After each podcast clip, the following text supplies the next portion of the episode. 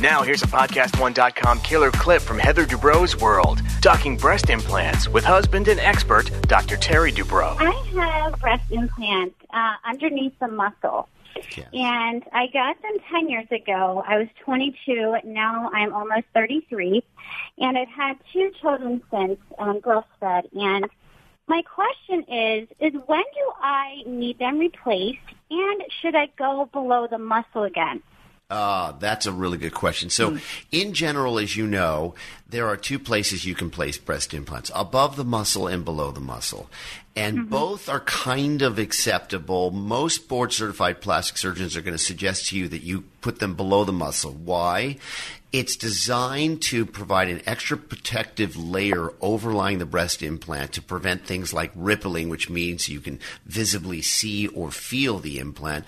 But even more importantly, below the muscle makes mammograms easier, and below the muscle helps to prevent the number one complication from breast augmentation surgery, which is capsular contracture. That's scar tissue formation that occurs around the foreign body that is the implant, that unfortunately occurs more often than we plastic surgeons would like to admit.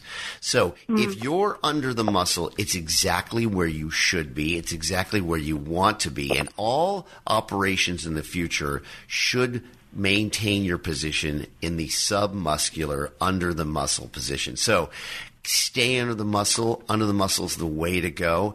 And in it's funny because on on Botched when patients have problems and they're on top of the muscle, one of the first things I do is I put it under the muscle. Even though it's a very painful operation initially, uh, it's the place you want to be. The good news for you is because you're already under the muscle, any subsequent breast augmentation procedures, revisions, and things like that um, are not painful. In your case, though, if if you're asking me if you're in a good spot, um, you know your breasts are soft, you're not having any problems. Do you need to refresh them, like change the tires every ten years? The answer is no. Yeah, because a lot of people ask Okay. that question. A lot of people say, "Oh, I heard you need to change them every ten years." Yeah, the truth Right, the truth right. is you absolutely do not need to change them. In fact, I will have patients come in my office Right. who have 20-year-old breast implants and they're not having any problems and they've heard that you have to change them every 10, 15 years.